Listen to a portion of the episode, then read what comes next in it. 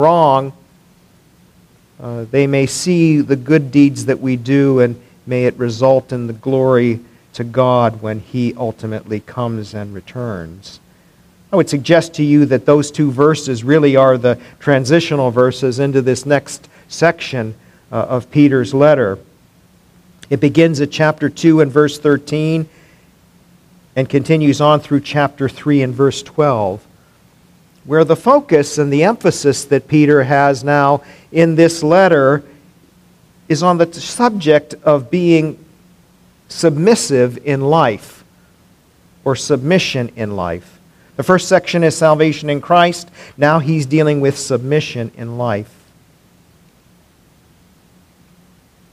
And what he means by this is that the believer is to live uh, in such a manner, such a way, that your lifestyle and mine as Christ followers will express and model honorable conduct or excellent behavior before a watching and unbelieving world.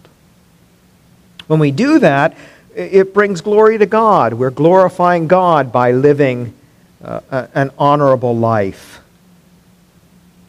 It also advertises the gospel.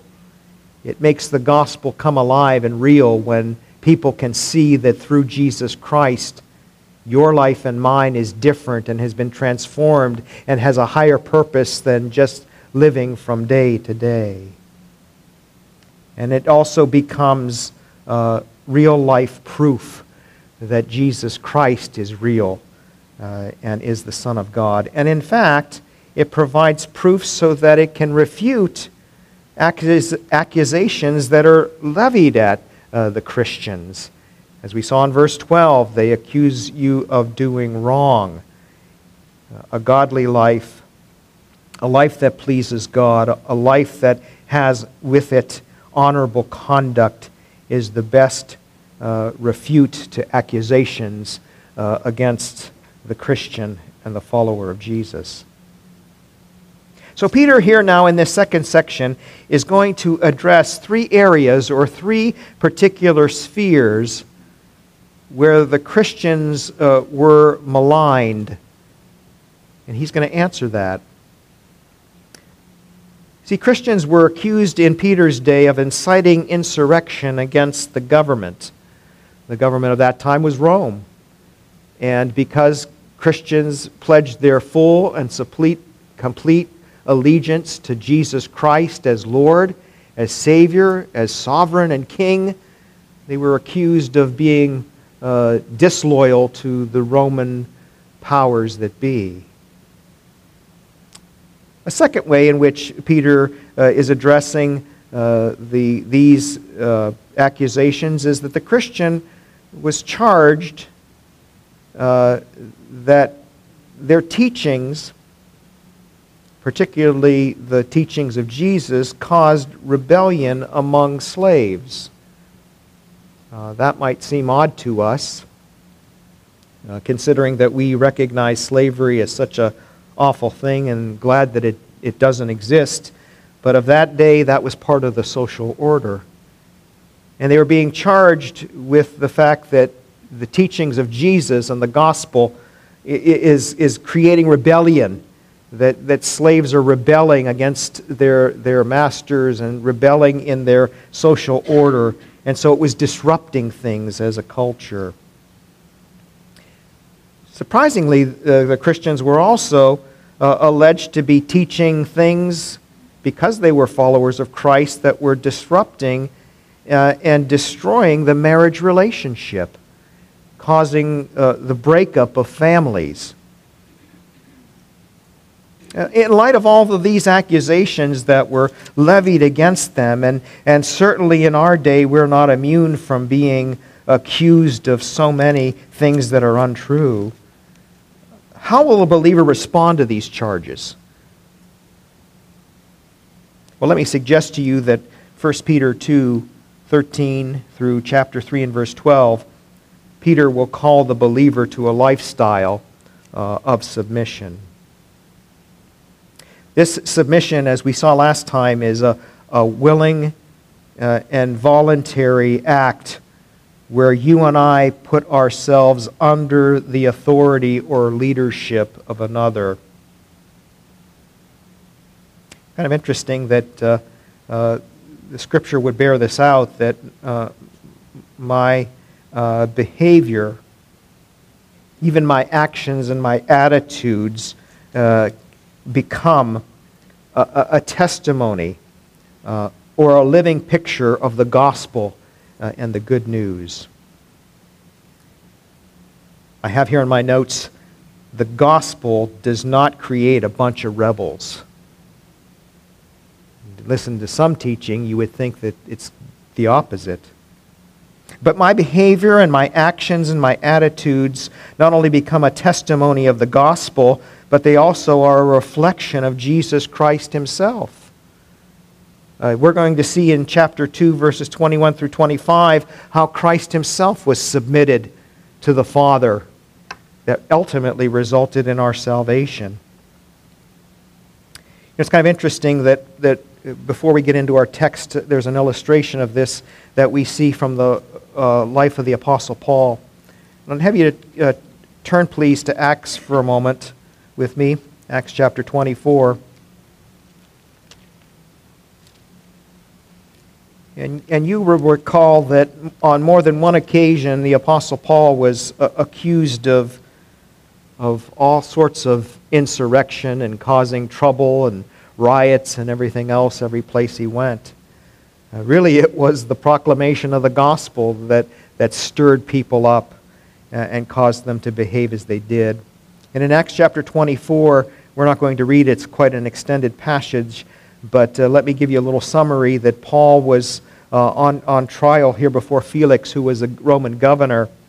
Uh, and uh, Tertullius was the one that was representing the Jews and bringing the case against Paul.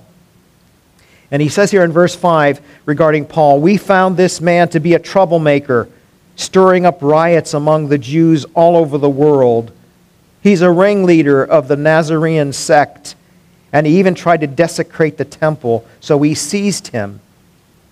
Verse 8 By examining him yourself, you will be able to learn the truth about all these charges we are bringing uh, uh, against him. Verse 9 The Jews joined in the accusations, asserting that all these things were true. Did you catch how many times the, the prosecuting attorney, so to speak, mentioned it's, it's true. You're, you're going to see the facts are going to bear this out. But notice the way Paul, Paul responds, verse 10.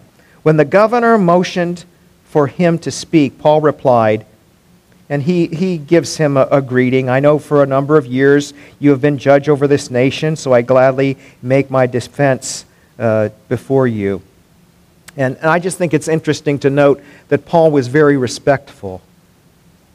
He didn't shout back. He didn't start to try to defend himself. He was respectful in this context, and he always was. Verse 11 You can, notice Paul's words, easily verify that no more than 12 days ago I went up to Jerusalem to worship.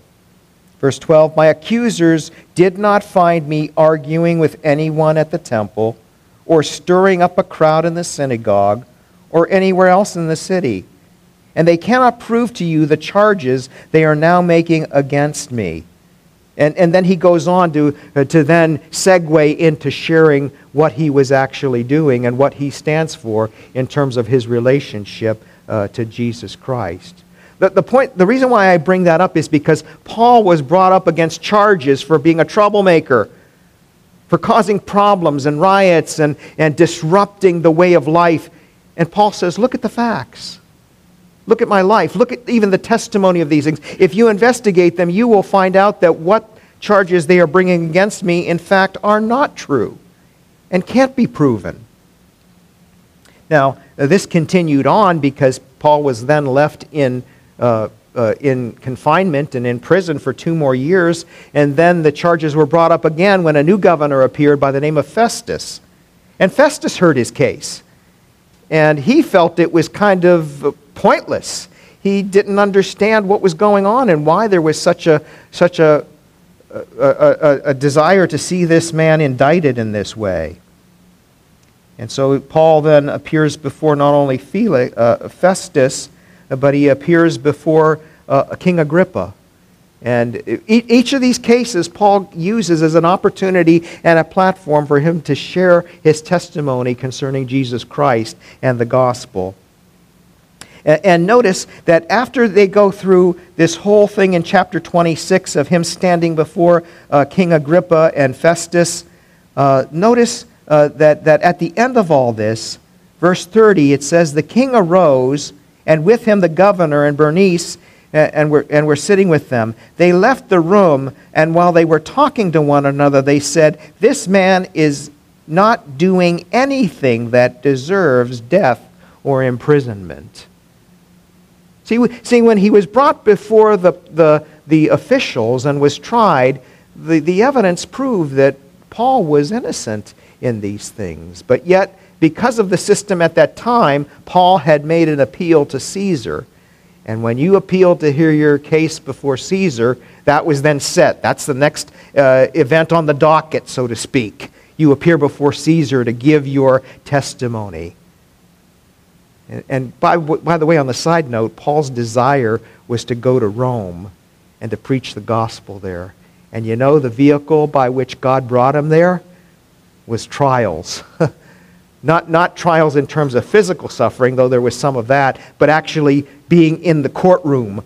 And ultimately, he was brought to Rome and had his day uh, in court. What I want you to see here at the outset was that even by the Apostle Paul's uh, activity and his life, and you could read these latter chapters of the book of Acts and you see that he was always doing his best to work within the bounds of the laws but also to continue to proclaim the gospel of Jesus Christ. And by doing that, he lived in submission to God and to his word, but he also lived in submission to the authorities that were above him. So, uh, just at the outset, uh, let me ask this question of myself and of all of us here, really, this morning. What is my life communicating uh, about Jesus and the gospel? Is my life commendable or is it contemptible? Someone has said uh, if you were and I were to be put on trial for being Christians, would there be enough evidence uh, to convict us? So notice that uh, Peter says here one of the ways that we as believing people uh, give testimony to the gospel uh, is by a submission in life. And we've already seen in verse 13 of 1 Peter 2, if you turn back there, 1 Peter 2, Peter says, Submit yourselves for the Lord's sake to every authority instituted among men. This idea of being uh, submitted to means to be subject to. Uh, and uh, he's going to uh, be very specific now in these verses as to who we are to be, to be submitted to. His focus in these verses that we were looking at are on the position that the believer has in relationship to the government or the authorities. Because notice what he says here in verse 13 Submit yourselves for the Lord's sake to every authority instituted among men, whether to the king. Some translations have here the emperor, and it's better understood that. Did you know that at the time that Peter wrote this, who the emperor was? Nero. Nero the neurotic, the, the man who, it is alleged, set Rome on fire and then blamed the Christians for that. Uh, that was the, the emperor that was, that was reigning at the moment. Uh, and while we don't have an emperor in this country, we do have a president. And, and in some countries, there is a premier. Sometimes there is a prime minister who is, the, who is considered to be, uh, as the next phrase says, the supreme authority, the one who, who, who, who sits at the top of the authority structure. Now, in our uh, uh, type of government, of course, we have a president and we have a Congress and we have other leaders that it's a shared power. It's not vested in just one person. But notice this Peter says here, you are to be submitted to the king, to the emperor, as the supreme authority. And what he's saying here is the supreme authority on earth, the ruler. The one, as we saw last week, in our definition is vested with constituted authority, meaning having authority bestowed, not inherent in himself, but bestowed. And who's it bestowed by? God. Because we're going to see here in a moment that God is the one that has instituted governments uh, that exist within our present world. And notice this He says, to the king or to the governors who are sent by him. So it's not just one person, but sometimes there's many authorities that, that are part of a, a governmental uh, structure. They are his representatives who also help assist to govern and to rule. We, we could extend that out and think of it in our terms that not only do we have a, a federal government in our country, we also have state government, uh, we have regional and local authorities that exist. And so uh, I would suggest to you that by extension, Peter is using this example, but it says to you and me that the believer is to be in subjection or submitted to uh, the, the governmental uh, uh, authorities and structures that are in place. Even as he says at the beginning of verse 13, every authority instituted among men. Now, I, I thought of this uh, silly illustration, but I, I hope it uh, makes my point. Suppose you're pulled over for speeding. Have any of you been pulled over for speeding? You don't have to answer that. I have. More than once. So. But if when the officer came to my window and asked for my license and registration and, and told me that I was pulled over for going beyond the speed limit, the posted speed limit, I've broken the law, I said to him, Well, I'm a diplomat of heaven, so your laws don't apply to me. Do you think that that would get very far? No, it wouldn't. Notice here that Peter says the Christians are sub- to be submitted to every authority uh, instituted among men. Uh, and you might ask yourself the question why? Well, the king, the emperor, the president, the premier, the prime minister, uh, the, the, the governor, the, the authorities, the powers that be, really are instituted by God and are sent by the, the, the structure that's there. Notice those, notice this, to punish those who do wrong, who, who are lawbreakers what type of world would this be if we didn't have laws and enforce them? It would be chaos. It would be anarchy. It would be every man and woman and person for themselves. It would be destructive. And you see, God has ordained in His ordering of this world governmental structures to exist for a purpose and for a cause. Part of that is to punish evildoers. But also, government is there as well, and leaders are there to commend those who do good. I'm afraid that somehow, though, in our present world, in some instances, those things have gotten mixed up. And I think those who maybe do wrong are the ones that are applauded, and those who do good are, are vilified. Uh, but that's, that's another thing for us to consider at another time. So the, the truth is that when you and I, if we are under the, the country and the authority of our government and we break the law, we will suffer the penalty for that.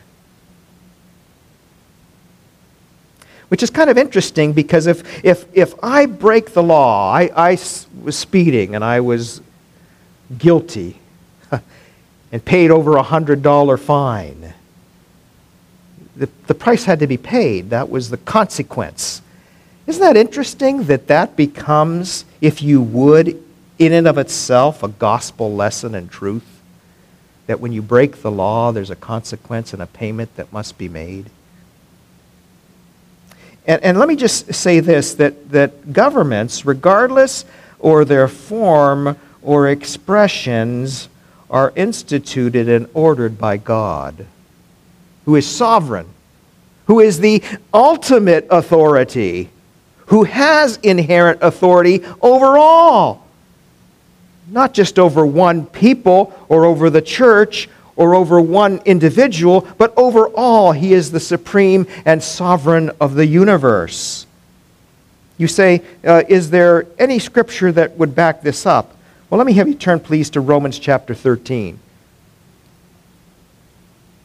Because I think the Apostle Paul, I don't think, I know, the, uh, the Apostle Paul and, and the Apostle Peter were in agreement at this point. Because notice what he, Paul says here in Romans 13 to believers. Everyone must submit himself to the governing authorities, for there is no authority except that which God has established. The authorities that exist have been established by God. Do you think that uh, he is trying to make a point here?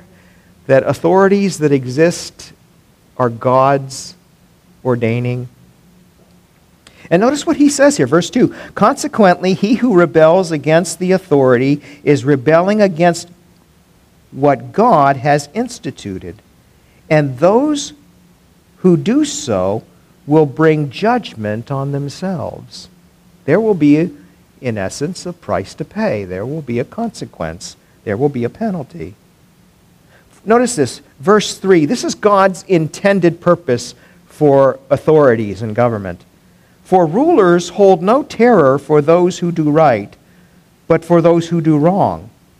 Do you want to be free from the fear of the one in authority? Then do what is right, and he will commend you. Notice verse 4 For he is God's servant to do you good. And I just want to have you stop there for a moment because this may not come out uh, uh fully in our English text. But did you notice that in verse 4 he says that he or it, the government, the authority, is God's servant? And the interesting thing about that is the word that Paul used there is the word diakonoi, from which we get the word deacon.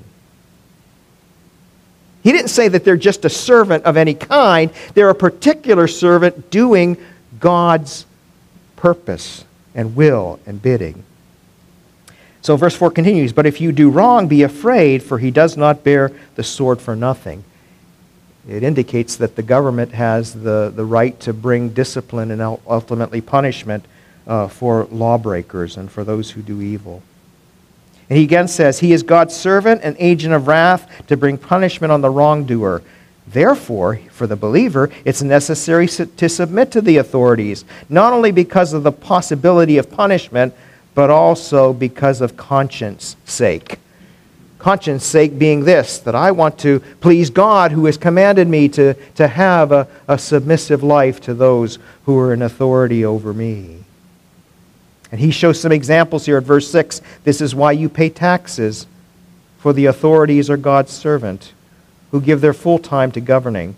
Isn't it kind of interesting that that the terminology we use in relationship to the government, that, that those who serve in those roles are called public servants. Unfortunately, that's not always the case. It sometimes becomes self serving. But notice this regardless of that, Paul isn't addressing that. He says, What you're to do, verse 7, is give everyone what you owe him if you owe taxes, pay taxes. If revenue, then revenue. If respect, then respect. If honor, then honor.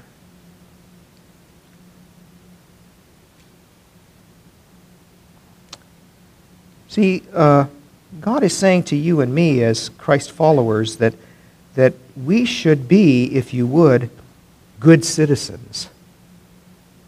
We are, we are indeed citizens of two countries, by the way. uh, we're citizens of heaven, according to Philippians uh, chapter 2. That's our true citizenship in heaven. But also we're part of this country in which we live. We're citizens. Uh, and when I obey the law, I choose to do so because I'm a believer in Jesus Christ. And so, therefore, I pay taxes, I give honor, I show respect, I do what is expected uh, in the uh, expectations of the government uh, in which I live. Interestingly, the Apostle Paul says in 1 Timothy chapter 2, in the first three verses, one of the other things that believers do in relationship to the government is that they are to pray for those in authority over us. Do you pray regularly for those who are in authority? For their salvation? For God to give them the wisdom to govern rightly and justly? Here, here's an interesting uh, thing. The children of Israel in the Old Testament, as you know, were uh, brought under God's discipline and sent away to Babylon. They were still his chosen people. They, they were living in Babylon.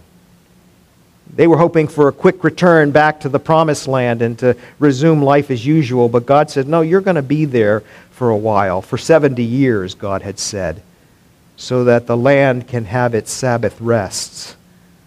They had been violating God's law. But interestingly, they were, they were anxious. They wanted to get back. And, and God, through his prophet Jeremiah, Jeremiah 29, uh, had him write a letter to these, these Jews in exile.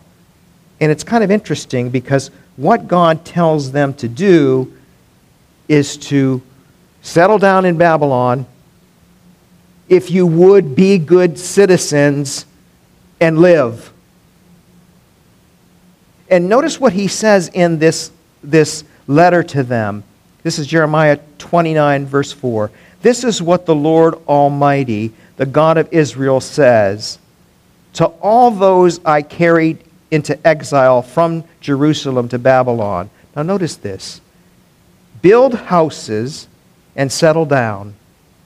Plant gardens and eat what they produce. Marry and have sons and daughters. Find wives for your sons and give daughters in marriage, so that you too may have sons and daughters. Increase in number, do not decrease. In other words, live uh, just basic life. But we're in Babylon. We're under a, a, a godless leadership. Well, live life the way I call you to. And notice this. He continues, verse 7 and also seek the peace and prosperity of the city to which I've carried you into exile. Not just mind your own business, which is part of it, yes but also be active in seeking the peace and prosperity of the city. Notice he continues on, verse 7 Pray to the Lord for it. Why? Here's some motivation. If it prospers, you too will prosper. Yes, this is what the Lord Almighty, the God of Israel, says. And he warns them not to listen to the false prophets. Don't let the prophets and diviners among you deceive you. Do not listen to their dreams. They encourage you to have. They are prophesying lies to you in my name. I have not sent them, declares the Lord. The, the false prophets were telling them, this Babylonian exile is just going to be really brief. Soon you're going to be back in the land and life will return to normal as you know it. Isn't it interesting, again, that Peter says of believing people in the context of his first letter that we are strangers and exiles in this present world? We're not really at our true home. But notice, live life, seek the prosperity of the city, and pray for it. Because when, when things go well for the city as a whole, they are blessed, but so are you. And I, I specifically asked here this morning for uh, an example of that, and we do have one even in our own midst. Uh, I asked uh, both Karen and Clay to uh, write down for me a few thoughts regarding their involvement with their community neighborhood watch. Because I think that it illustrates how you and I can, can live in, a, in this present world and have a positive influence and impact for the gospel's sake, even beyond just our own family or our own workplace, to even the community at large. Uh, and so I'm just going to highlight a few of these things. Uh, they both wrote the same thing, and so I'm going to pull some thoughts out of both uh, brief uh, words here. They say that one morning they heard, uh, woke up to gunshots uh, on top of all the other loud things that were going on in their neighborhood. So they started to pray about what we could do and what we should do. Um, in the providence of God, uh, Clay ended up having knee surgery, and as part of the recovery of that, he needed to walk. So they started to walk their neighborhood. And as they did that, they prayed and they started to meet many of their neighbors. They prayed as they walked. They got the idea of the possibility of maybe uh, inviting the neighbors into the possibility of a community watch. And so they put out flyers uh, they arranged the first meeting, and uh, it was focused on, uh, first of all, uh, crime prevention. What can we do? Our, our neighborhood is, is, is dying, and it's, it's, it's, it's involved with all sorts of things. I think that one of the comments that was made was that even, even drugs had become a problem that was very uh, prevalent. Uh, so they were focused primarily on crime prevention. And then as time went on, they, they started to not only address that, but started helping their neighbors. And the comment is wrote because when you get to know your neighbors, the neighborhood will become safer and stronger. And uh, the name of their watch had become Neighbors Helping neighbors. And, and by God's grace and God's blessing, God has used the two of them and this neighborhood watch to have a positive influence and impact on their local neighborhood. So much so, and we've seen this, that, that they have been interviewed on the local news. And, and Clay has related to me on occasion that he's had opportunity to meet with many department heads of the city. In fact, he even related to me this week that I think there's something coming up where there's some state officials that are coming in that are going to have some conversations with the neighborhood watch. And it all came out of the desire to do something positive for the sake of the community and for the neighborhood in which we live. So, the principle uh, of, of being good citizens and living under the powers that be is, is woven throughout the, both the Old uh, and the New Testament. We can see that. But you might ask yourself the question what if a government or a ruler is tyrannical or godless? Then what do we do? Is the Christian obligated by God to be in subjection to such?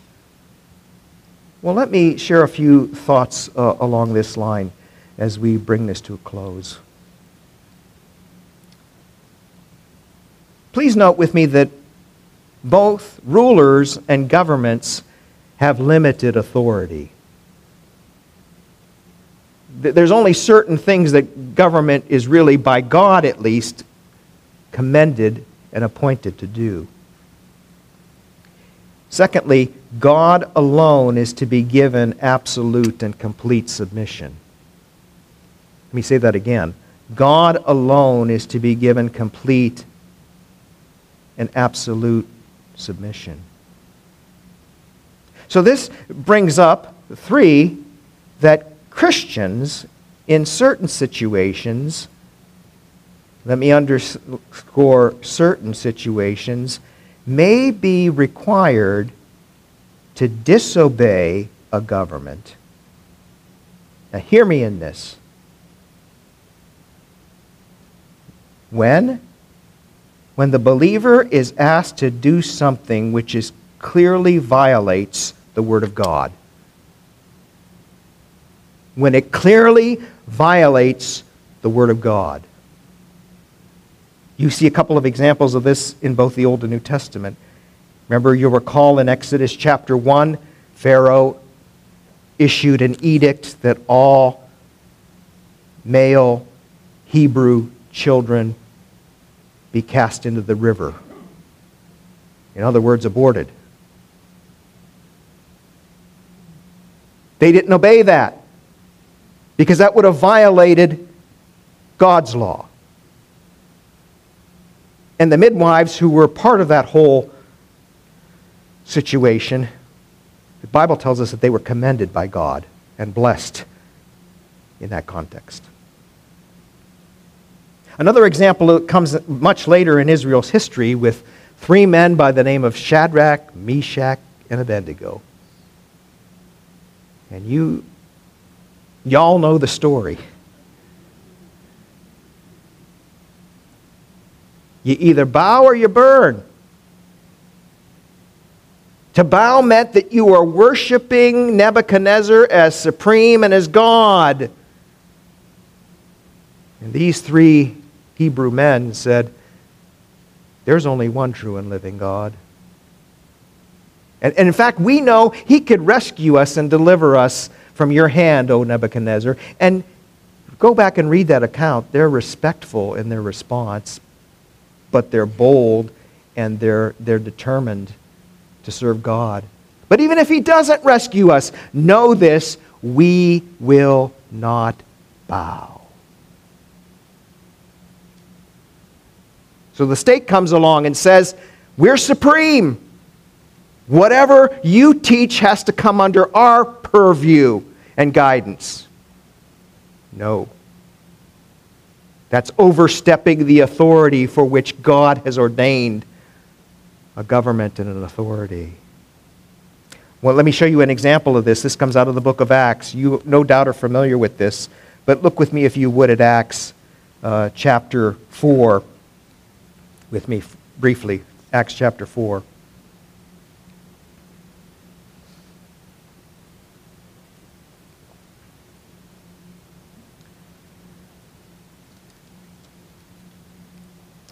You recall that uh, Peter and John were at the temple. In the context, chapter 3, there was a man who was uh, uh, a beggar who was lame. He was healed. He started to preach Jesus. The officials came and arrested uh, John and Peter. Uh, Peter and John, uh, and uh, they, they, they told them, verse 17, to stop, to stop this from spreading any further among the people. We must warn these men to no longer speak to anyone in this name, meaning the name of Jesus. So they called them again and commanded them, commanded them not to speak or teach at all in the name of Jesus. If that edict came out today, that law came out today, are we to abide by it? Well, Peter and John replied, Isn't it interesting that Peter, who wrote this letter, is the one that had this encounter? Peter and John replied, Judge for yourselves whether it is right in God's sight to obey you rather than God. For we cannot help speaking about what we have seen and heard. You know, the Lord had so transformed their lives and was so much a part of their lives. It's like we can't help it. We have to speak about Jesus. Now the church is at a place, I think, sometimes where we have to prod people to speak about Jesus who are believers. But notice this that Peter and John in this context say, well, you make a decision whether this is right or wrong. But later on, chapter 5 and verse 27, they're arrested again. They're brought up again before these same officials. And notice what Peter says, verse 27. Having brought the apostles, they made them appear now before the Sanhedrin, the official leadership of Israel, to be questioned by the high priest. Verse 28 says, We gave you strict orders not to teach in this name, he said, and you have filled Jerusalem with your teaching and are determined to make us guilty of this man's blood. Did you notice that? He says, You filled Jerusalem with this doctrine. You didn't just do it among a few group of people. This is spreading, and you just keep spreading this message concerning this Nazarene Jesus. And you're implicating us because we're the ones that, that denied him. Look at verse 29. Peter and the apostles replied, We must obey God rather than men. There you have it. There are times where the believer may be called upon to be disobedient to the powers that be because it violates the very commands that God has given us and violates the very Word of God. The Word of God, which is uh, supreme. Here's a situation in which the, the government or the powers that be were overstepping uh, their bounds. So notice what Peter says here.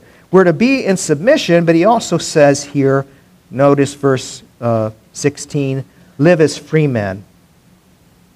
You know, Christ has set us free from the bondage and the power of sin in our lives. And in one sense, you are free. However, do not use your freedom as a covering for evil. I think there's two things that Peter is saying to the believer in this. He's saying, don't live a life of secret sin, number one. Or number two, to outwardly obey the powers that be, but really inwardly and secretly you're planning its overthrow.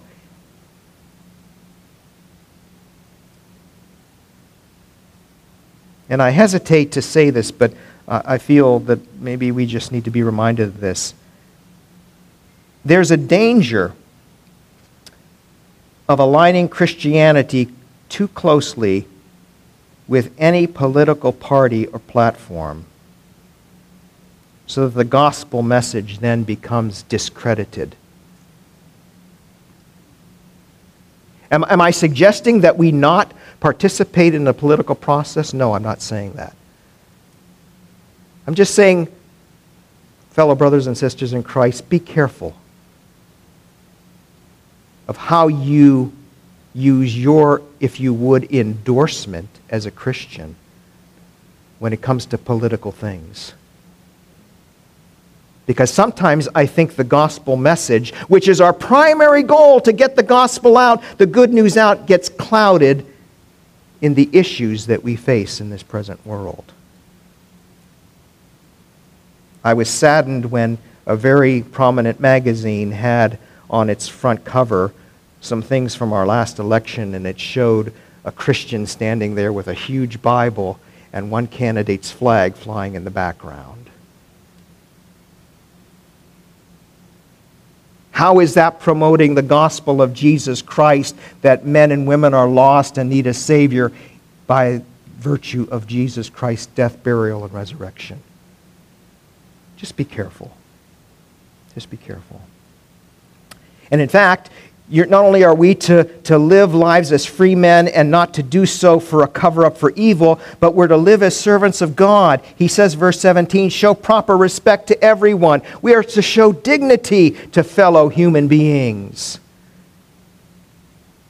They are ones for whom Christ died. Do you ever think about that when you're out in public? I do quite frequently. I'm out in the middle of a crowd. I don't like crowds, but when I'm out, I think to myself, Christ knows every one of these people, and he died for them. I wonder how many of them know him. Show proper respect to everyone. So, one of the ways that we show respect is by not responding in kind. The world is angry. The world wants to get in your face. The world wants to call names. The world wants to, to use, you know, uh, sort of slurs and things like that. As a follower of Christ, don't do that. Don't respond in kind. Peter also says here love the brotherhood, love the family of believers. You know that one of the criticisms of the church Those people can't even get along with one another. You want me to join that?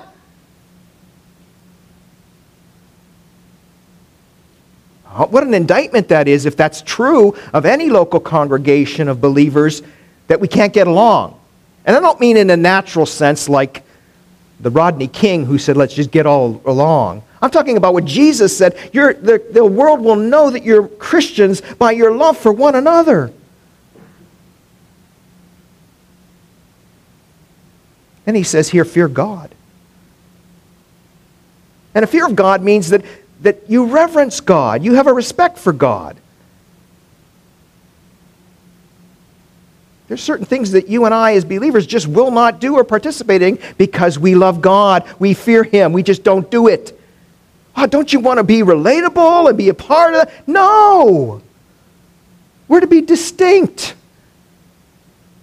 We're not only to stand fast in the grace of God, as Peter says at the end of this letter, but we're to stand out to reflect Christ and what it means to be his follower. And lastly, he says, honor the king. You may not like the one who occupies the office. You may not agree with anything, but you are obligated to respect that office and the one who holds it. And maybe some of the things that we should do is rein in some of our comments, some of our caricatures, some of our humor that we use, with, which is borderline, I think, sometimes blasphemous. Because after all, the powers that be are there because God has ordained it. We may not understand it, we may not fully be able to explain it, but if we're to be followers of Jesus Christ in this present world, one of the things believers are called to do is to be submitted to the governing authorities in such a way as that we prove that we are good citizens, we are commendable citizens, but we're also followers of the Lord Jesus Christ. And I pray that however God may choose to use that in your life and in mine, that He make us such that we live such good lives among the pagans that though they accuse us of doing wrong, they may see our good deeds and glorify God on the day he visits us. Shall we pray?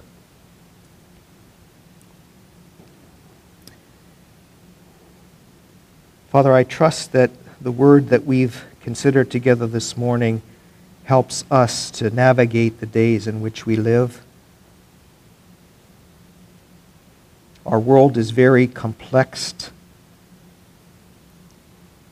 and our political system, from many vantage points, is troubled, if not, in fact, broken. But yet, O oh Lord, you call us as your people to be in submission to the government, the powers that be. So may we, O oh Lord, in good conscience before you, uh, live as citizens of this country, abiding uh, by its laws and its rules and its ordinances, but also, Lord, being mindful of our first responsibility to you, to be fully surrendered to you, obedient to your word, and following Jesus Christ, at times even regardless of the consequence. So help us, Father, to model these truths so as to reflect the Lordship of Jesus Christ and the reality of who you are. And Father, we'll give you thanks and praise, for it's in Jesus' name we pray. Amen.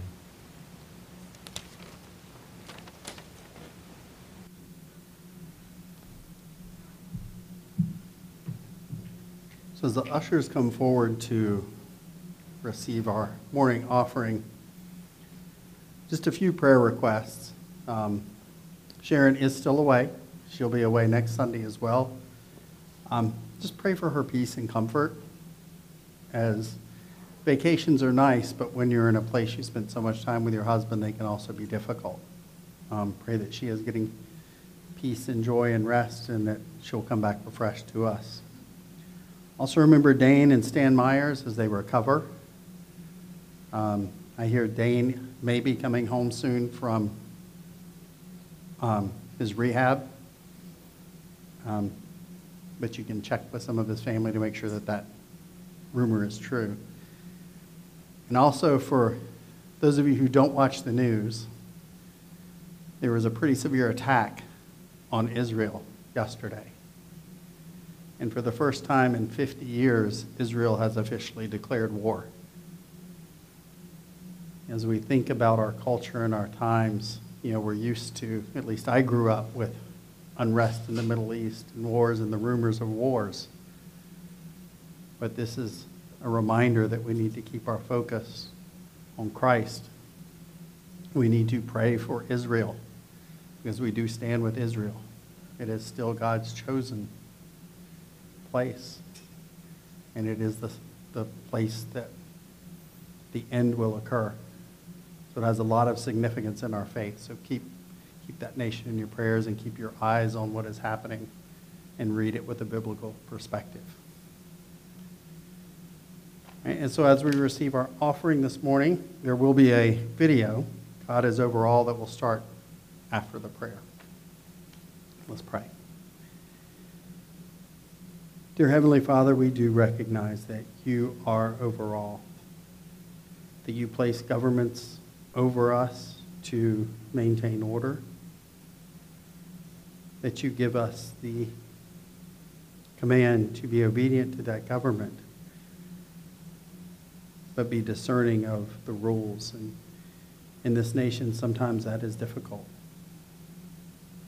We recognize your sovereignty and your provision in everything that happens, and we know that it is all done to glorify you, Lord. We pray that as we look around at what's going on, we see the world through your eyes and not through our own, so that we can have hope and not despair. We pray for those who are ill, Lord, that you would continue to place your healing hand upon them, give them strength, help them to recover. We pray also, Lord, that you will continue to draw each of us to you. Help us to be reminded of your word. As we give our offering this morning, we pray that it is done out of gratitude and out of joy, and that it is a thing of worship and not a thing of obligation. We pray that the funds will be used to your glory. In Jesus' name, amen.